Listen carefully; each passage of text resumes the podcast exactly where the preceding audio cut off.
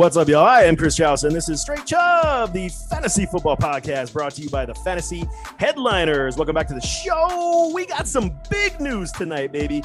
Fresh off the injured reserve, back in the mix. Chris Kennedy, what is up, buddy? What is up, brother? It is so good to be back on Straight Chubb. I'm back home and I have missed the crap out of you and all of Headliner Nation. So I'm super excited to be back.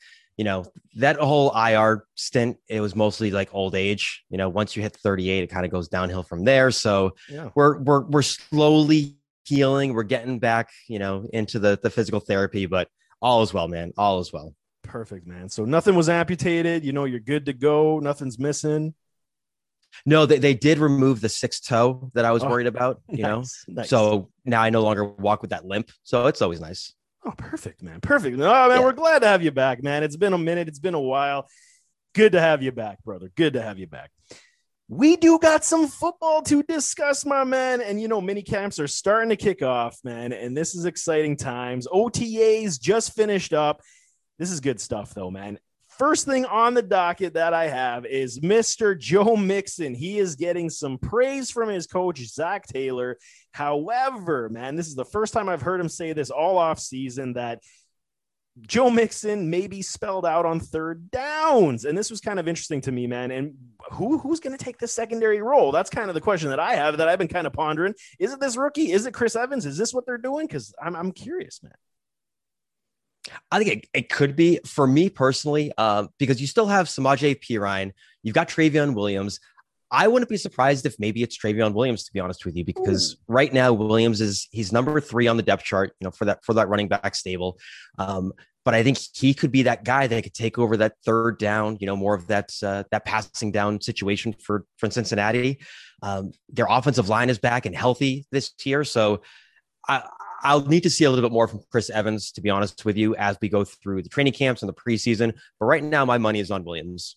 Yeah, and it's an open competition. I, I, totally get that. I mean, with with Evans, I mean, he does have that passing pedigree. He is that receiving uh, former wide receiver converted into the running back. So I mean, there is a possibility. But I, am with you. I mean, yeah, you have to see what's going on. But I mean, Mixon wise, you're, you're feeling good. You're feeling confident because I know you know he's been kind of up and down. I, I I'm still a little bit up and down on the man. I'm also a little up and down. And I say that just because, you know, for years it's been an issue with the offensive line. So for them this year, you know, they did go ahead and decide to take Ja'Marr Chase, which I'm not going to argue with that absolutely whatsoever, mm. instead of going and addressing that offensive line situation. But, you know, they have Jonah Williams coming back, um, who was injured for a good part of last season. He actually was injured the game that Joe Burrow got that knee injury. Mm. And so I think uh, that what is also concerning with a lot of people is when they say that, oh well, you know, Joe Burrow, the injury, they need they need a left tackle. It's like, well, no, their starting left tackle was actually injured for that game, so let's pump the brakes there. Um, Mixon has the talent. Let's be honest. You know, he is a guy that can handle the workload, whether it's as a runner, as a receiving back. Um, so I love the talent with Mixon, but again, I need to see that offensive line be able to block for him, and I need to see the Bengals actually commit to giving Mixon the ball on a regular basis. So you know, I've been I've been I've been going back and forth with this so many times with Mixon, and it's it, it's an interesting debate. It's an interesting topic because now with Chase there, you have so many dynamic weapons in the receiving game. And, and if Burrow comes back, and we've seen it already in OTAs, he's slinging the ball, he looks healthy. There's there's no issues at this point, barring any setbacks. I mean, God, I feel like he's not going to see many stacked boxes, especially if Burrow gets on the page with the at least even Higgins and Chase just to spread the field. And and I mean Mixon, he could. Who cares if he's not really going to be utilized in the pass game like we want him to? Because maybe the running pedigree is just going to be there this year. Hey, and let's let's not forget about your boy Thaddeus Moss, who is going to be oh, reunited with Joe Burrow. Thaddeus, man, Thaddeus is coming, baby and and also when you look at the current ADP, I know that it's it's mid June, it's super early, yeah. um, but right now Joe Mixon is going around the middle of the second round um, as the RB twelve. And for me, in my, my, my rankings right now, I've got him as the RB eleven, but he's going right next to guys like Cam Akers, Aaron Jones, and Najee Harris. Mm. So you know you're going to be able to get that solid RB two in the middle of the second round. You know, regardless of whether you want to go running back or wide receiver in the first round. Um, but Joe Mixon is going right there in the middle of the second round. And it's going to be, I mean, for me personally, if I was drafting tonight, I would have a very tough decision, you know, between Akers, Mixon, maybe not Harris, but definitely between Akers and Mixon. It would be a a game time decision for that pick right there. Yeah, you're you're sweating with that one for sure, man. I do like his value. I'm a Mixon supporter, no question about it. I mean, it's just you know everything just hasn't come together yet in, in Cincinnati like we've all wanted it to, and I think maybe it's coming, man. It's it's just around the corner, and it's it's it's gonna come. But I digress, man. I saw something funny today that you put in the in the chat in the group chat, man. That was funny. Nick Mullens, man. This was a what the f oh. stat. and I got to bring this up, man, because this is just awesome. He signs, by the way, with the with the Philadelphia Eagles today, and, and then this uh, stat yeah. came up. So Patrick Mahomes is the only quarterback in NFL history to throw for more yards than Nick Mullens in his first 16 games. Man, 5100 yards for Patrick Mahomes and 4405 for Nick Mullens. I mean, we got a co- uh, quarterback controversy in Philly, man. This is this is how it's going to go, right? I mean, you're going to start seeing Nick Mullens just slide up those uh, those those ADP boards, you know. But I mean, all right, so so this is a stat that, that they've been counting since 1950. Wow. And Nick Mullens is number two on this list ahead of Andrew Luck, Kurt Warner, and Tony Romo. Like that's absolutely unbelievable that Nick Mullens is in the same breath on the same meme with these guys, let alone Patrick Mahomes, who was just head and shoulders, you know, above Mullens. I, I, I can't stop laughing at this man because okay yeah 16 games it wasn't full 16 he was always usually coming off the bench uh, in in right. relief to his quarterback. So I mean you can you can see you know these backup quarterbacks come in just start slinging the ball. But I mean okay let's go to Philly for a second. Why the hell are they bringing in Mullens and they have Joe Flacco? So here's the the thing. We're we're moving on to a little bit of Hurts because I'm not overly uh, sold on Hurts at this point because, and it's not because of Mullens. I'm not saying that. It's not because of Flacco, but obviously they want to have a backup plan ready just in case something doesn't uh, go the way that they expect in Philly at this point. But I mean, how much are you still going? I know you're a big supporter of, of Jalen Hurts. I mean, can you sell me a little bit more why I feel uh, to undervalue the man at this point still? I don't think it's I, I, can't fault you for undervaluing him just because we have such a small sample of Jalen Hurts. I mean, he only started a handful of games last season, and granted, they were they were a phenomenal, you know, five or six games that he did start. Mm. Uh, but he's that dual threat quarterback. You know, he is that quote unquote what Twitter likes to call a Konami code.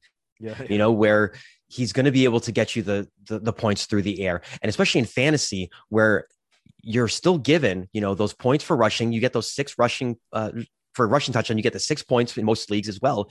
So if you're able to have that dual threat of a quarterback, that just boosts the value that much more for you know for that particular player. And there aren't a lot of guys in the NFL they're going to be able to give you the upside that Jalen Hurts does so early in his career. I do think with the addition of you know DeVonta Smith, you know, mm. opposite of Jalen Reagor, they still have Zach Ertz on the roster for some reason. I don't know why he hasn't been traded. Mm. Um, but then, of course, you still have Miles Sanders. They drafted Kenny uh, Kenneth Gainwell.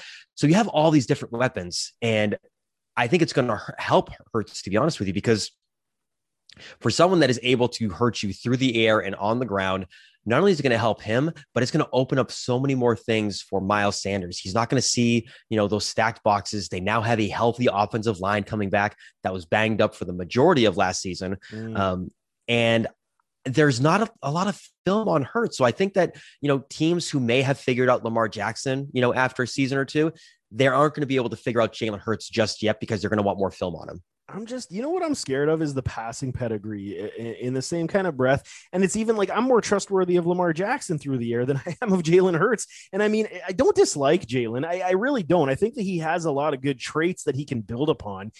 But I mean, I, I, I, there's something about his game, man. I get it. You know, he goes to Oklahoma and he has a good season. But I mean, you go look back at all these Oklahoma products that you know have succeeded in that program, and it's because they just know how to utilize these guys. In Alabama, if we're getting the Alabama Hurts, I mean, I'm out. I, I really just don't see and okay, maybe they can they can cover up a lot of the inadequacy with the wide receivers they have because I like Reagor, I like Smith. I think they're going to do very well. But this running back room scares me. I don't think they have an identity of who they want to use at this point. And I mean, you just keep adding pieces to this running back room. I, am really and with a new coaching staff as well. I mean, where do I fit mm-hmm. with this with this quarterback? And and for his ADP so damn high. I mean, I got guys down the list that I can easily wait for and be totally fine with it because I'm thinking at most you're going to miss out on 50 fantasy points. So so yeah, with with Jalen Hurts, the reason why and again, I do agree that his ADP is is a little bit high. I think he's going like the middle of the seventh round right now. And there are guys that are going, you know, underneath him that I would much rather have. You know, Ryan Tannehill right now is being drafted after Hurts, mm. and with the addition of Julio Jones, yeah, give me, give me, give me Tannehill there. But it's that rushing upside that just keeps me coming back to you know that upside with with Hurts. I do think that Hurts can finish as a top 12 fantasy quarterback this year, more so on the lower end, but I think you know QB 11, QB 12 is not out of the question. And if I can get him in the eighth round, I'm okay with that. All right, all right, all right. You know, I can't hate you. I can't hate you for it. I'm just at this point, I need a little more convincing, a little coaxing, you know, a little back rub, whatever they want to give. But not you, but I'm just saying, you know, in general. Oh, well, it's my, it's my, my first show back, man. You got my hopes up and whatever. All right, cool. We gotta, we gotta ease you in, man. We gotta ease you in. Jamison Crowder, man. Let's talk some Jamison Crowder. He's been making news. We've discussed him uh, the past couple weeks, and the Jets. You guys know this already by now. The Jets have wanted to make him take a pay cut, and today I believe it was announced. Uh, I think a rap sheet broke it, saying that they have actually come to a renegotiation on his deal to keep him as a New York Jet for the for this upcoming season. And I see a lot of Twitter anger for this because they wanted Elijah Moore season to happen. And let me tell you something. I was th- I was looking back at this at this depth chart. I was looking back at everything that uh, Mike LaFleur does, and this is going to be no of no consequence for Elijah Moore, in my opinion. I think they believe that Denzel Mims is not ready, and even if he is ready, it's going to be a a mixture between him and Corey Davis. If Davis doesn't produce, I think that this team is definitely going to be going a double slot more often than not because you want to have that electric playmaking ability from Elijah Moore and you want the consistency from Jamison Crowder for your young quarterback, Zach Wilson. So for me, this is just a win win because now you got a guy like Crowder who's going to school up all uh, everything that's needed in Moore's game. I, I like it, man. Are you on board? Because I see so many people on Twitter just losing their damn mind on this today. Yeah, and let's let's be honest. I mean, Jamison Crowder was going to be in the Jets' plans regardless for the season. I mean, he is going to be a free agent after this year, um, and he most likely will go elsewhere, which is perfectly fine. But I'm right there with you. You know, I don't think Mims is at the point right now where he's going to be getting, you know, 85% of the snaps like people, you know, maybe maybe thought that they would. So you're going to see more of Elijah Moore. You might we I mean hell, we might see more, you know, four receiver sets. We don't know.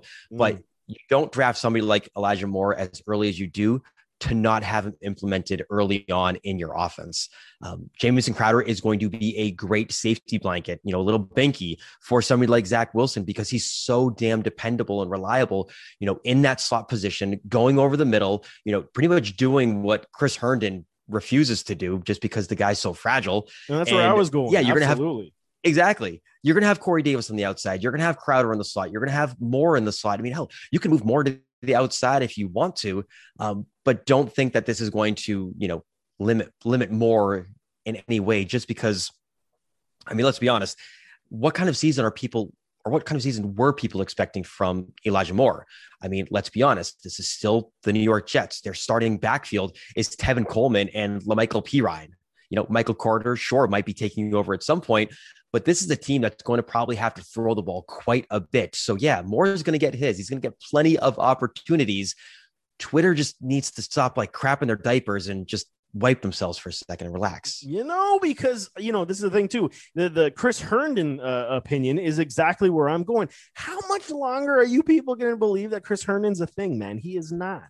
And let it go. Okay, it's it's over, man. Let it go. And I get okay. He's still young. He dealt with injuries, but still, you're talking safety blanket for uh, Zach Wilson, and this is exactly what they need. And I love that point. And you now you have two of them. You got one of them who can break a play at any time on the field, and then you got Mr. Reliable Jamison Crowder all over the field. So you know he's not okay. His body breaks down after you feed, force feed him like 14 to 17 targets a game. So that's going to be pulled back a little bit as well. So maybe it's a seven to nine range, and then you kind of spell everybody else after that. But I mean, efficiency rate is where Elijah Moore is going to have his his season come to fruition, and I think he can basically be one of the leaders on the team for big play potential and yards per catch, man.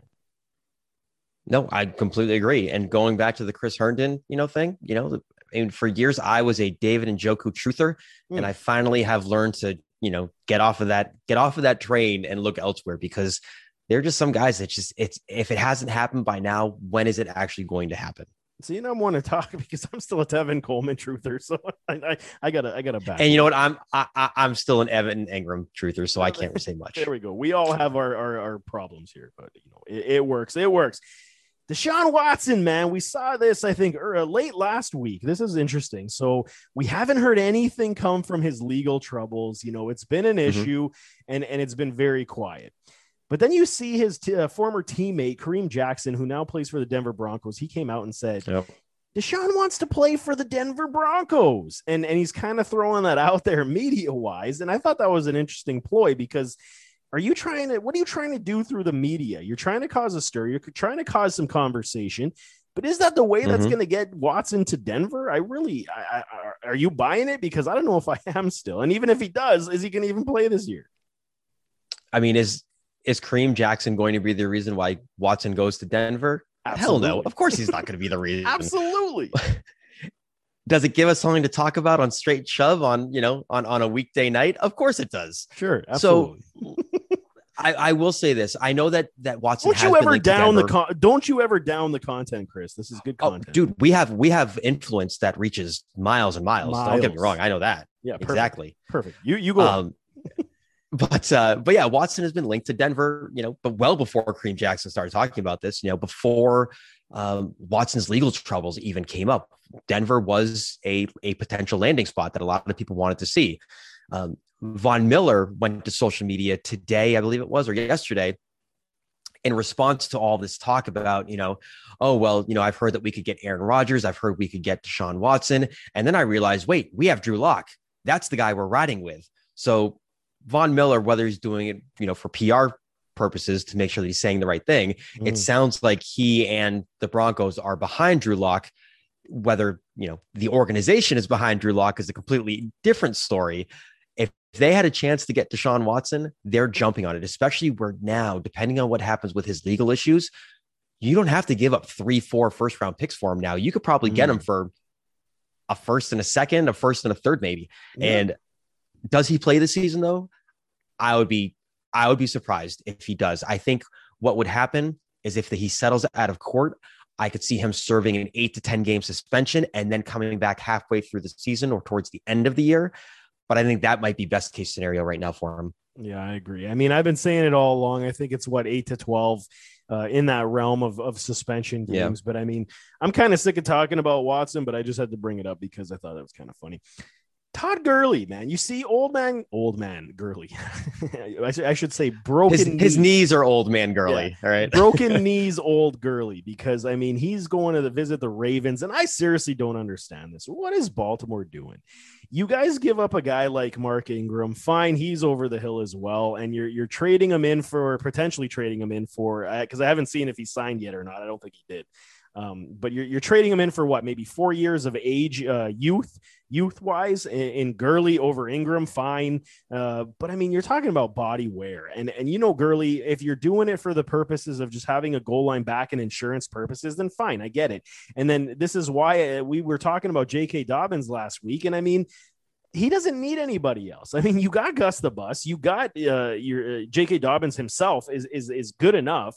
You know, Justice Hill is basically not going to see the field. So I'm I'm so confused with this. Is it more than just a camp body if they do sign him, or do you even believe they will sign him? Because I I'm I don't think they will.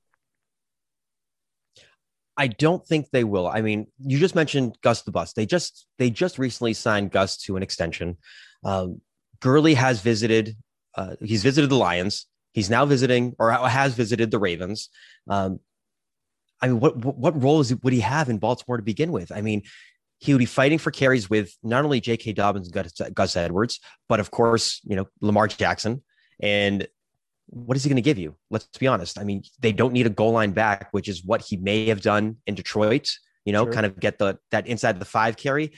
Yeah, you've got J.K. Dobbins and Gus Edwards who can both do that very, very well. So yeah, for me, if they sign, if they sign Gurley, why? Why? I mean, I, I feel absolutely terrible for him because very much like a another currently unemployed running back and Le'Veon Bell, Mm. these guys are are three years removed from being a top five running back in the league. And now you have these players who are 27, 28 years old, unemployed, can't catch on with a team, you know, bad mouthing their former coach. And and I was moving just- right there next too, man. and and so yeah. So I mean, as much as I loved what Todd Gurley had done in the past, it's it's tough to see him signing on to a team where he would be a focal point of that of that offense right now, unless he went someplace that you know where he get maybe 50 touches. Because I don't know if his knees can handle much more than that. Yeah, and I mean, you know, okay, we even we even flirted with the opinion of saying, uh, "Do you want Todd Gurley in Buffalo?" And I, I said, you know, I don't hate it only because Mm, only because he gives you something that the Bills don't have, and and that's the thing. They don't have this this true quote unquote goal line back that can that can take the ball in from the ten. I, I'm not convinced Singletary can do it. I'm still not convinced Moss can do it. But I mean, if you're going to a team like Baltimore. When they clearly have running backs that can do this, and and JK's no no slouch in the pass game, so I mean I I don't No. get it outside of depth and injury, uh maybe coverage. I mean I I just don't see it. I just don't get it. no, and I mean, it's it's tough because of the wear and tear that he's had on his knees. You know, the, the arthritis on the knee. Um, let's be honest here. All right, hookers have more wear and tear on their knees, and they're still going out there doing their job every damn day. Whoa. Wow. This is what we got, man, when we bring Chris back from injured reserve, man. It's it's it's uh, good analogies such as those. I will just sl- go past that one really quickly because it was just. As you spoke of Le'Veon Bell, man, he is making headlines and for the wrong reasons. And I, you know, I really wanted to get your Mm. opinion on this because I was I was looking at this and I said, you know, he can't be that stupid, man. like he, he seriously just There's can't be no way. No way he can be that dumb. And he retracted it very quickly. So first it came out that he said, I will never play for Andy Reid. And I quote, again, it, I'd rather retire. And then it came out just, I think either yesterday, it was saying, uh, what did he say here? He says, uh, I have nothing bad to say about Kansas City and the organization, the city in general, etc. What the hell are we to believe, man? Who's bad mouthing him? Because he's got a bad track record of talking a bunch of shit. So I mean, is it is it do we believe he was talking? Now he's kind of retracting because this is weird, man. Maybe it was just too many years in Pittsburgh with Antonio Brown. Like maybe some of that rubbed off on him, but he did style, go yeah. he exactly. I mean he so he went to twitter yesterday and he said "I and, and i quote i said what i said and i don't regret at all what i said. First of all i want to mention that he said i said a I lot said in what I that that that part. Um for those who have said who, sorry for those who have a personal problem with me because of what i said that's fine.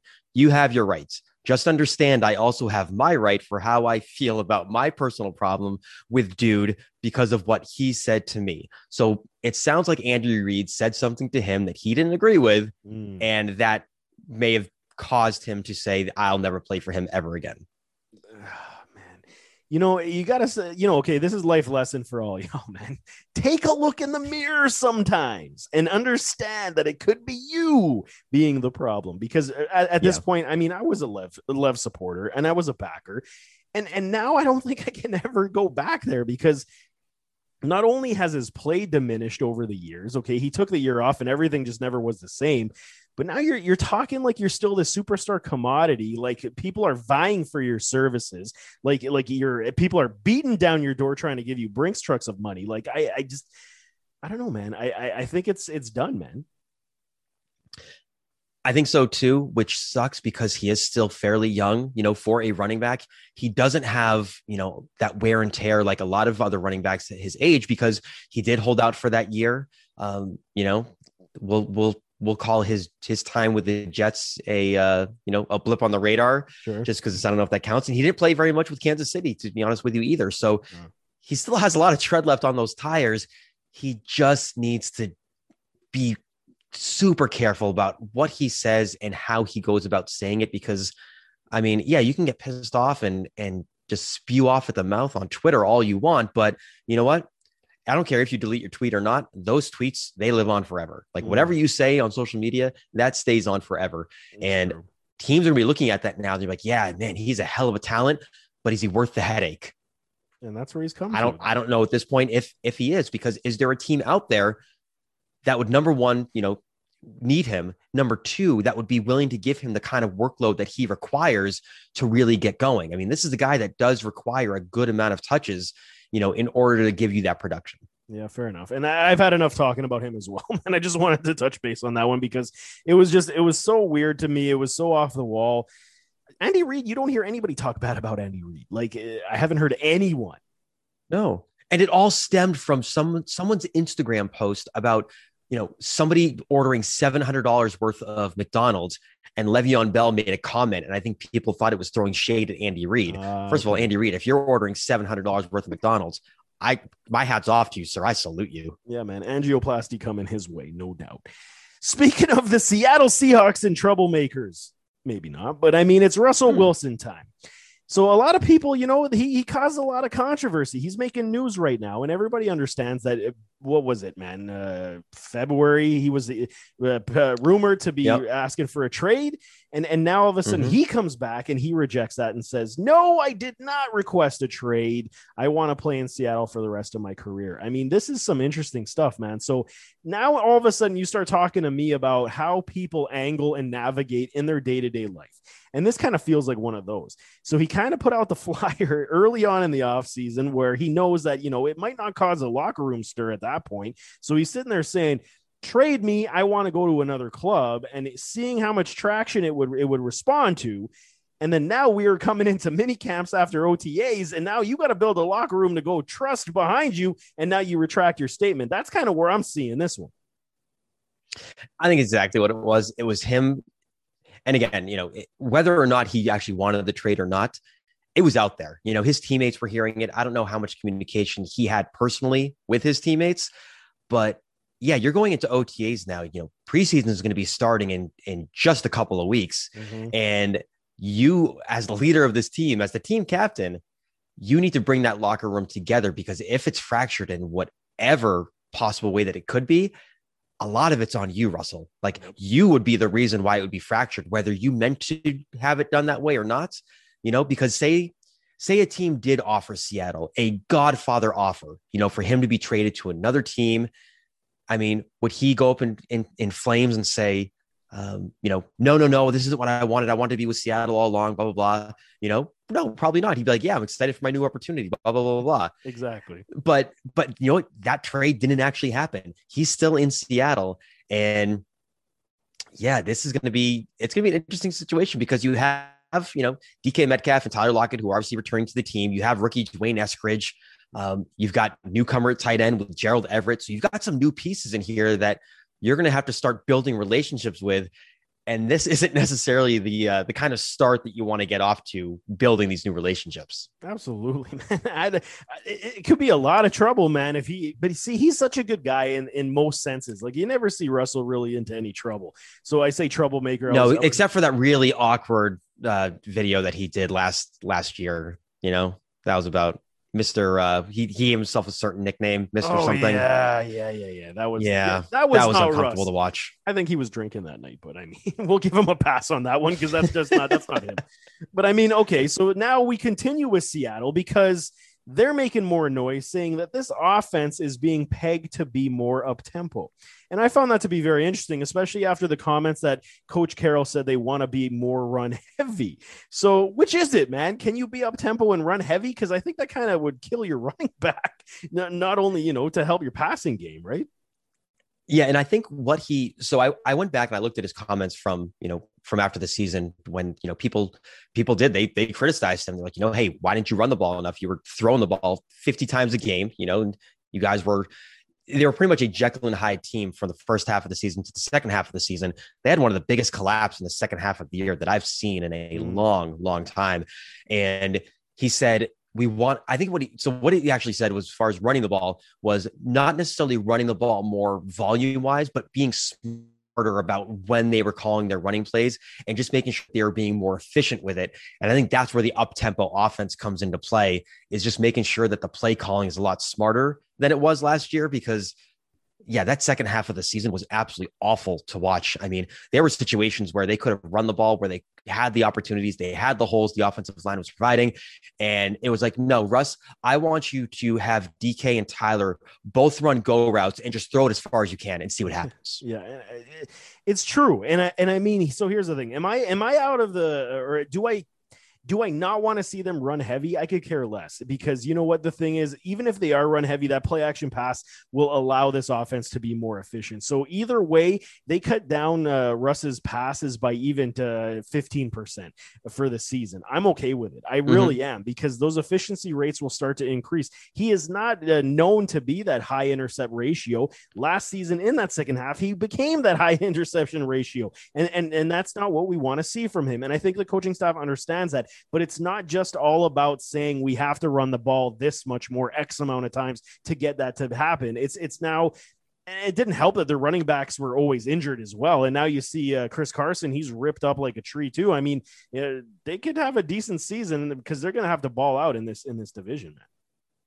I, I completely agree with you right now. And and that speaking of Chris Carson, he's somebody that's going to be on my radar for um, you know for, for fantasy drafts this year because right now according to his ADP, he's being drafted as the RB19 mm. at the mm. beginning of the fourth round. And this is a guy who's just one season removed from being the R- RB10, RB11 in fantasy leagues. I mean, this is the guy that's going to be able to get you 15 half PPR points per game because of what he does on the ground. He's not a liability in the passing game. He will be able to get you a few receptions here and there. He absolutely cleaned up the fumbling issue from 2019. Yes, so, you know, that's something that I think for him, if you're able to get him, if you want him as your RB2 in the fourth round, if you want to, you know, go running back in the first or second round and then figure out a couple other positions later on, then I think he'd be an absolute steal as an RB2 in the fourth round. Yeah, see, it's only the injuries that, that concern me with Carson. If he could prove that he was healthy for even 14 games and given you everything when it came to like uh, 12 to 17 carries per game, I'd be in. I, would be so in. And but but you're talking value to return on investment. I really don't hate that that round pick for him as well because he's still going to be your RB two, and then you can still find somebody lower than that as well to help you uh, fill out your flex and your bench. So I mean, I don't hate it whatsoever. It's just the injuries will always be a concern for me with Chris Carson. I, I agree with you. Um, I was actually going back looking at his injury history. 2018, he missed two games. 2019 he missed one game. Last year i think it was what four or five games that he missed. So you know it's it's trending in the wrong direction. But like you said earlier if the value is there then i think the the reward can outweigh the risk. Yeah absolutely. And that's what we're looking for. Speaking of other headaches we have to bring it up again because it is a concern and it's going to be an ongoing concern until it gets resolved. Mm. and that that is the green bay packers and mr aaron rodgers this oh, comment, oh I, don't, I don't know if you saw this comment, man. This was kind of funny. Packers CEO Mark Murphy, he invoked the team late general manager Ted Thompson in saying Aaron Rodgers is a complicated fellow. That can't be good for business, man. Why? Why would you say that?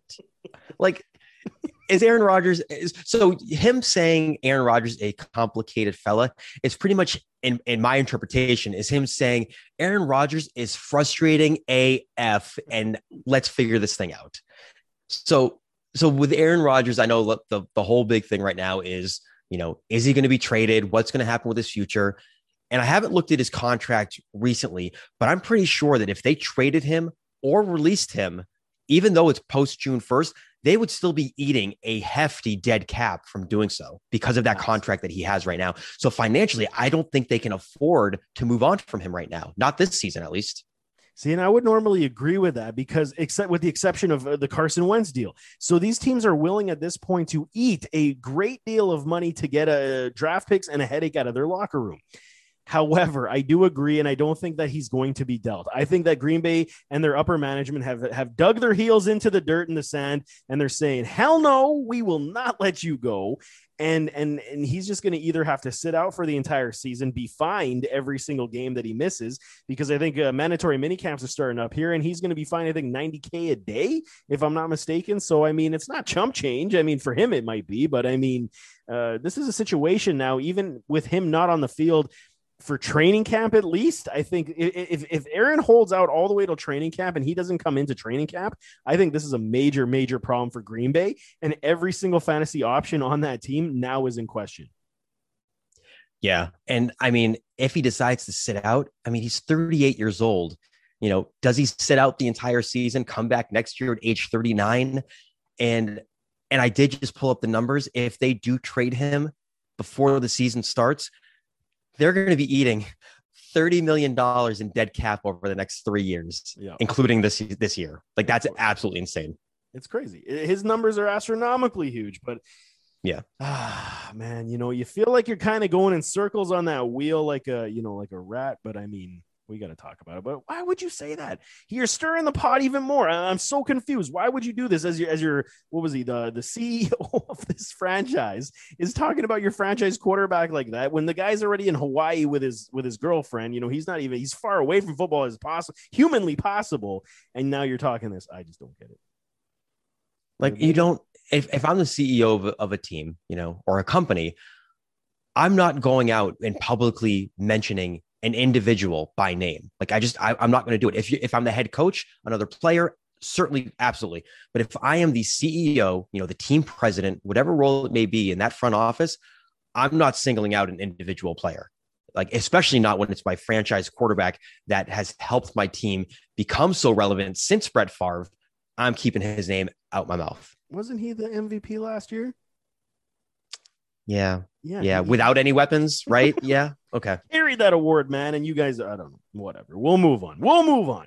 This one I found interesting. And I know this one took a lot of people uh, to shock because I was extremely shocked. The Minnesota Vikings head coach Mike Zimmer said that tight end Irv Smith would have not would not have a bigger role this season and Tyler Conklin has appropriately emerged as the guy so far. So this is a very funny one to me. Is this coach speak, man, now that we are in June, mid June, or is he actually dead serious? I really hope that it's it's just coach speak um, because I mean I think Irv Smith is another he's another one of those super you know super young extremely athletic tight ends that's still kind of learning the game of football in a sense. And I, I want to compare him to Mike Gesicki of the mm. Miami Dolphins, where I was all over Gesicki this past offseason. Um, you know, I was like, this could be the year where he makes the jump. He's super athletic. They're going to line him up in the slot. It's going to be out wide. They're going to move him around. He just needs to develop as a better football player. And I think that's the same case with Irv Smith Jr. He's very athletic. He has good size, but he just needs to learn the game, he needs to let the game slow down a little bit more, like it did mm. with Gesicki. And so that's where I see this now with with Irv Smith Jr. You know, potentially um, Adam Trautman uh, over with New Orleans in another year or two. So this whole Conklin talk is it makes me a little bit worried, but it's also June, so I'm not trying to overreact like the majority of of Twitter does. Um, yeah, Twitter, settle the f down, relax, settle the f down. Yeah, uh, but no, I'm I'm still betting that Irv Smith is going to get an increased role. I know they still have you know Justin Jefferson, Adam Thielen.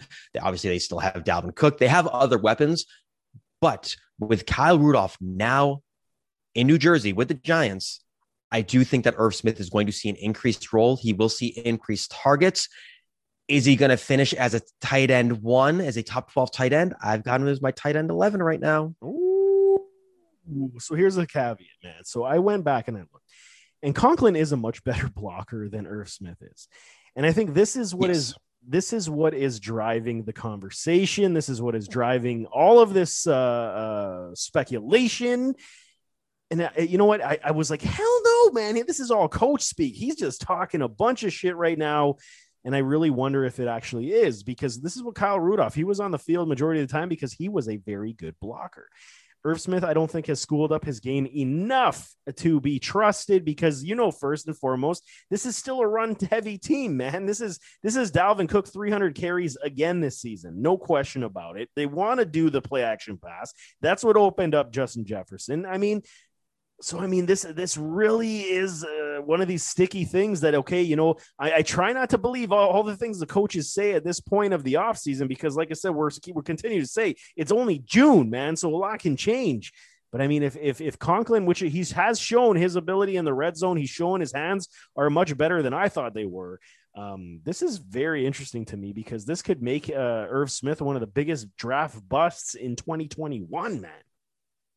Yeah, and where where Conklin is a better pass blocker than Irv Smith is. They're they're both about the same when it comes to run blocking, but pass blocking, Irv Smith definitely is is you know lower man on the totem pole there. So we could see Conklin more in on third downs, which could limit the snaps. But I mean, heck, I'll I'll still take Irv Smith in the red zone, you know, on first and second down. I'm I'm still going with him. You're still in. Okay, he's in. Still in on Irv Smith.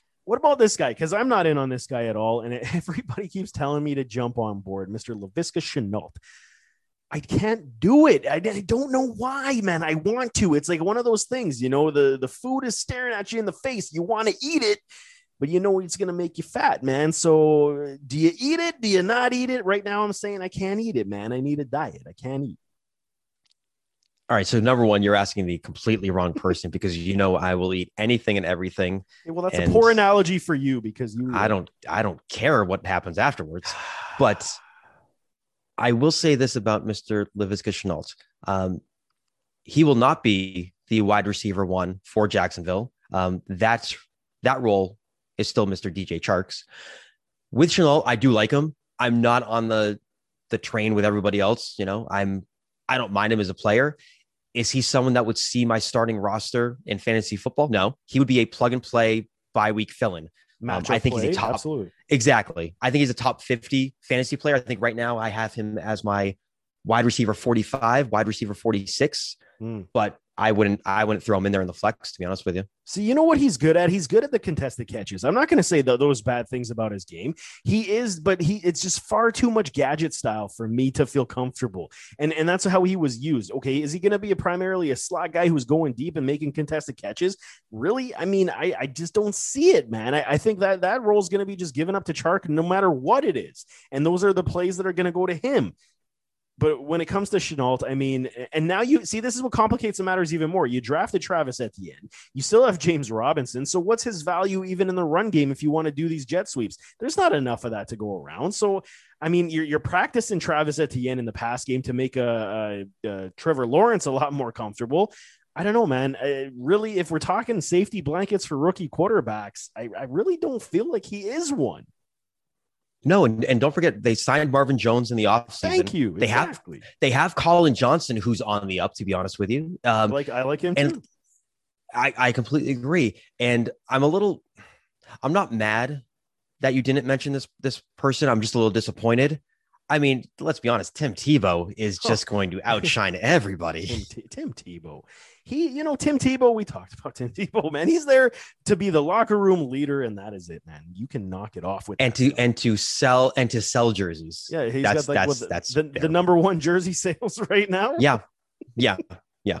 Um, but no, I think I think that you know Shenault is going to be you know third or fourth on the on the pecking list as far as you know targets because you know yeah as you mentioned James Robinson, Etienne, Chark, Marvin Jones Collin Johnson, if he comes up, I mean, and how much are I they going to pass, man? How much are they going to pass? That's the year? thing.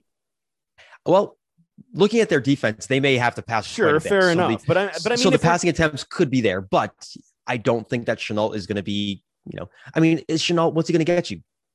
70, 80 targets, maybe. Maybe, yeah, maybe. If that, yeah. His his upside only lies to me in touchdowns, and that's it. And I mean, I don't even think he's the go-to in the touchdown in the red zone. So I I, I don't like it. No, no, I don't no, like I think, it. I think that in the red zone. It. Yeah, you're gonna see. I, I will say this, you know, going to staying with the Jags real quick.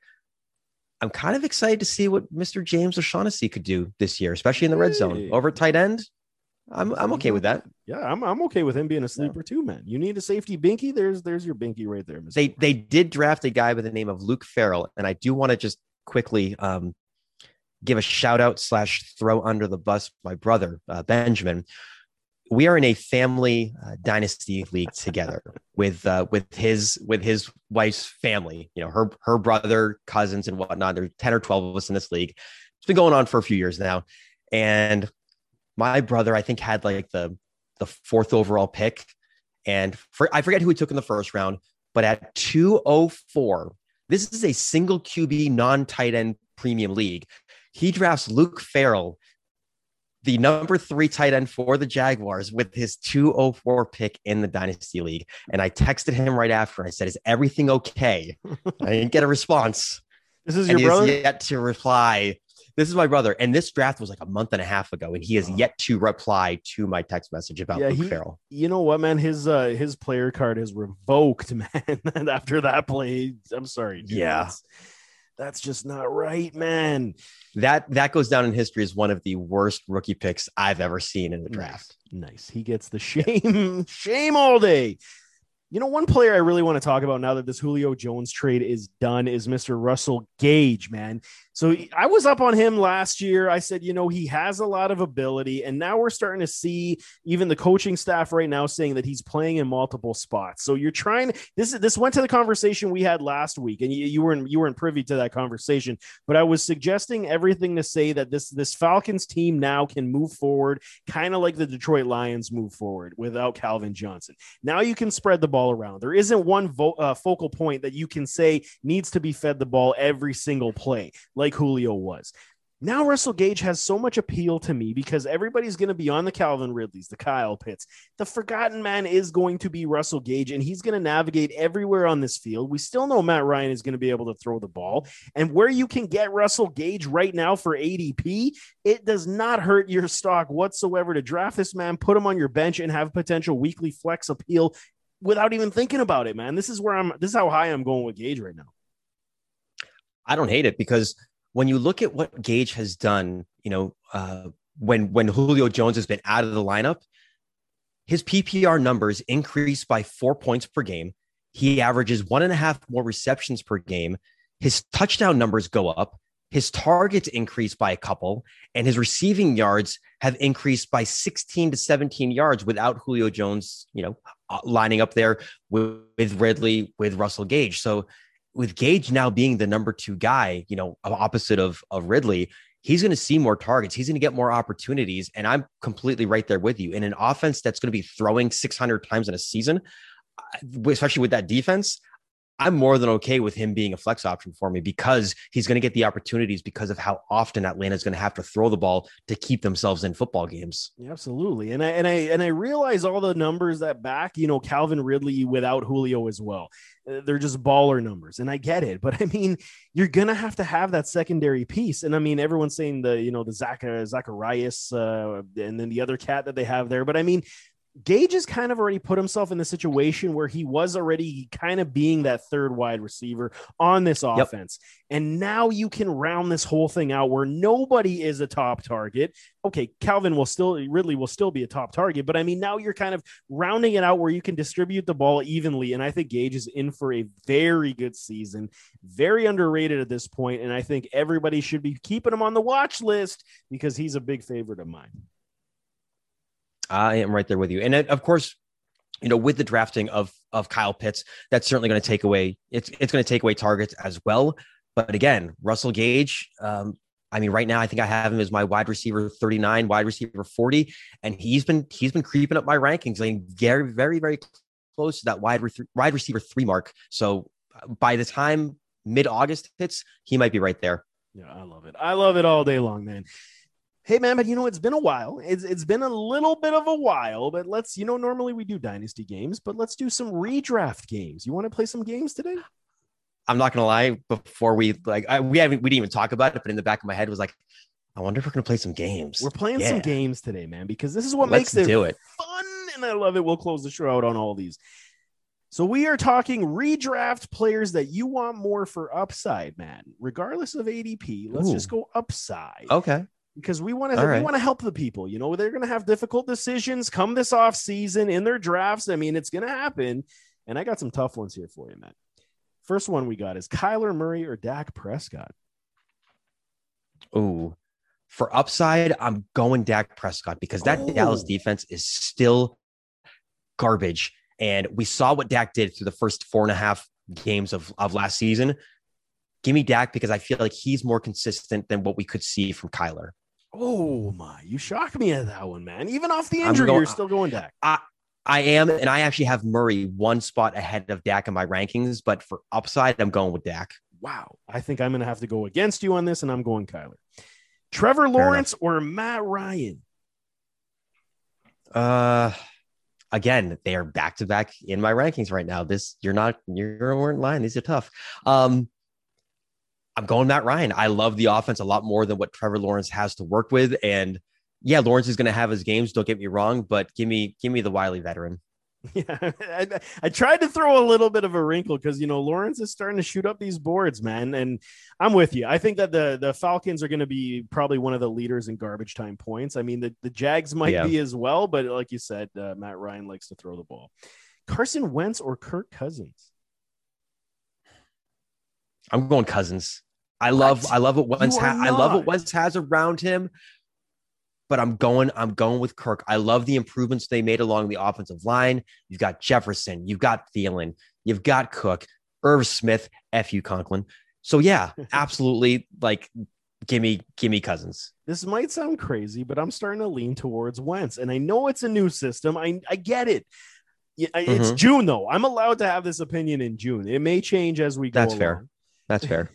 but for upside right now, I just love everything about this Colts offense right now.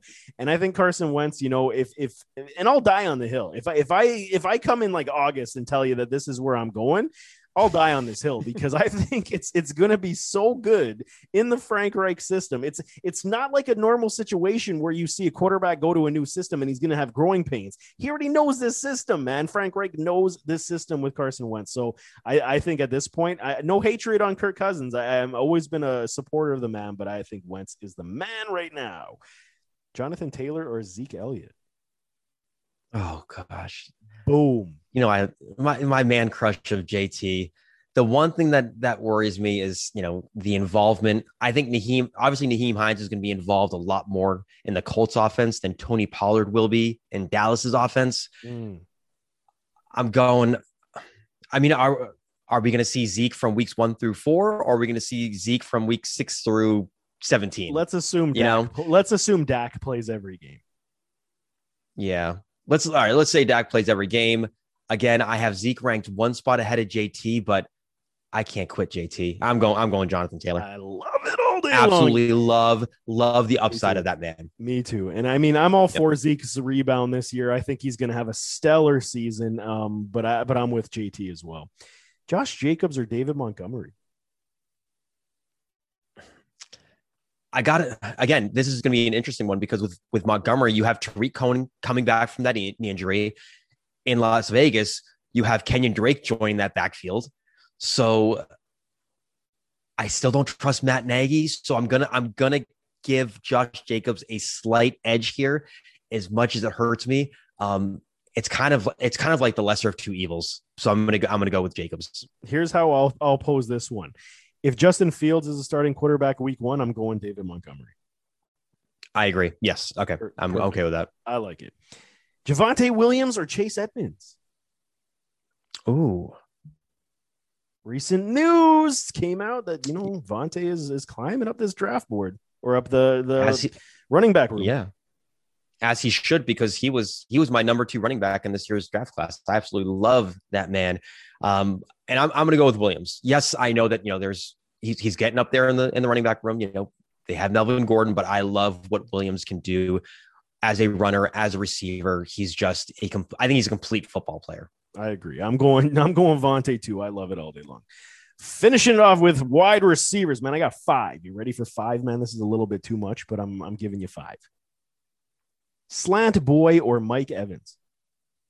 Ooh, Slant Boy is Michael Thomas. For those of you that don't know, we just refer to him as Slant Boy. We do here. Slant Boy. Um, yeah, I'm, I'm gonna go with I'm going with Mike Evans. Um, you know, Slant Boy is gonna have a, a new quarterback under center. Whether it's it should be Jameis Winston, hell, it could be Taysom Hill. If it is, then RIP to all Saints offensive players. Mm-hmm. But but yeah, I'm going I'm going with Evans. You know, he has that rapport with Tom Brady. We saw them, you know, yeah, as long as he only catches touchdowns, that's fine with me. That's six points as a touchdown. I'm okay with that. Give me Evans. If it's Jameis as the quarterback, I'm going slant boy. If not, it's Mike Evans for me. DJ Moore or Julio Jones?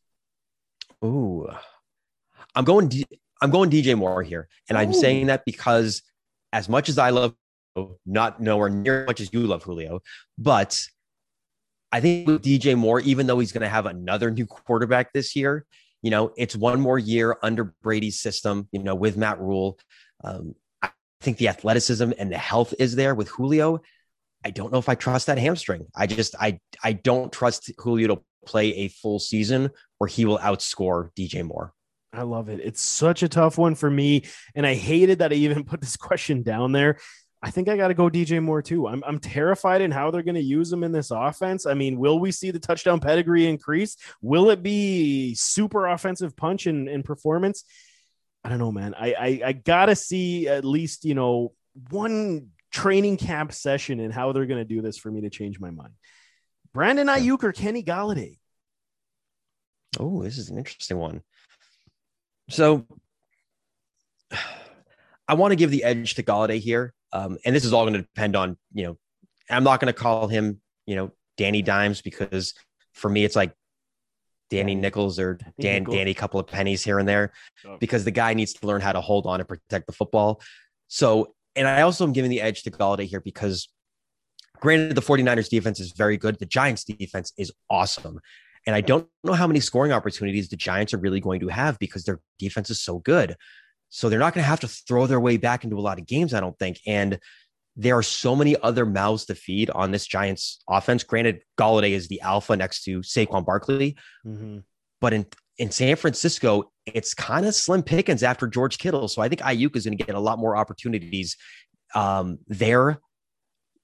I guess I just have to go with the talent and give Golladay the slight edge, but I mean, Aiyuk is right there for me. It's like 1A, 1B. Yeah, and you know me, I'm a, I'm a huge Golladay supporter. Always have been, always will be. I just don't like Daniel Jones, and I just can't do it. I no. mean, even as good as Golladay can make Daniel Jones, it's it, the proof has to be in the pudding. And I'm gonna take a I'm gonna take a nap on Golladay this year. I think, unless the value is is too good for me to pass up. So I'm going Brandon Aiyuk, Courtland Sutton, or OBJ, Odell Beckham Jr. Um, it's interesting because the way that I have my rankings, I've got o- OBJ pretty far ahead of uh, of Sutton, and they're going uh, like you know almost a full round apart from each other, you know, handful of picks or so. OBJ is just the injuries just keep piling up. They keep piling it up. Um, when he is on the field, though, he's absolutely dynamic. Um, but then we have Sutton coming off of his ACL injury as well. The emergence of Jerry Jeudy, Noah Fant, of course. Um, I'm going to give the edge to OBJ here because I'm super impressed with the progression and the strides that have been made by Baker Mayfield and how I was a huge Baker hater last season. Mm. I ate crow and and told Jake that myself and was like, you know what, like I was wrong on Baker. And it was that game against the Baltimore Ravens, that yep. huge shootout. The poop game is what we're going to call it. The poop game, yeah. The, the Lamar Jackson poop game. And Baker Mayfield, even though they lost that game, he showed out. He made the plays that he needed to make. And because of that, I think that elevates OBJ, you know, over over somebody like Courtland Sutton, who's still, you know, who knows who who his quarterback's going to be, whether it's Drew Lock or somebody else. I like me some Courtland Sutton a lot. I think he's a supreme talent, but I'm with you, man. I got to go OBJ here because I I just love everything that uh, Cleveland is doing right now, and I just can't move away from it. Staying yeah. with Cleveland, Jarvis Landry or DeVonta Smith? Oh, well, again, DeVonta Smith is all going to depend on you know the, the quarterback situation. Um, Landry is just a PPR monster. We saw we saw like Miami Dolphin Jarvis Landry last year. Yes, now, granted, a lot of it was without without OBJ, but still, that Landry we saw last season is the Landry that I think we could be seeing again this year. And if you're in a if you're in a league that rewards uh, receptions, whether it's half point or full, I'm going with Jarvis Landry there. I think this is an offense that's going to be putting up a lot of points every week. Yeah, and I mean, you know, they're they're predicated upon the run game, so I mean, I get it. And and keeping Baker to the 20 25 at most pass attempts, I mean, 30 pass attempts that's a that's a ceiling, and I mean, uh, so you're going to have to be very efficient with these targets. I want to go DeVonta Smith, but I mean, I'm just too scared of Jalen Hurts at, at, this point. I, I'm, I, and if I'm wrong, I'm wrong, and I'll eat those words too. But right now, I'm going to go Jarvis Landry in June, man. But that's it, man. That's the games, man. Welcome back. Always come. Always good to be back. Good to be back. Good to be playing some games, talking football with my brother. Like this is what more could you want? This is what it's all about, buddy. Thanks for coming back, man.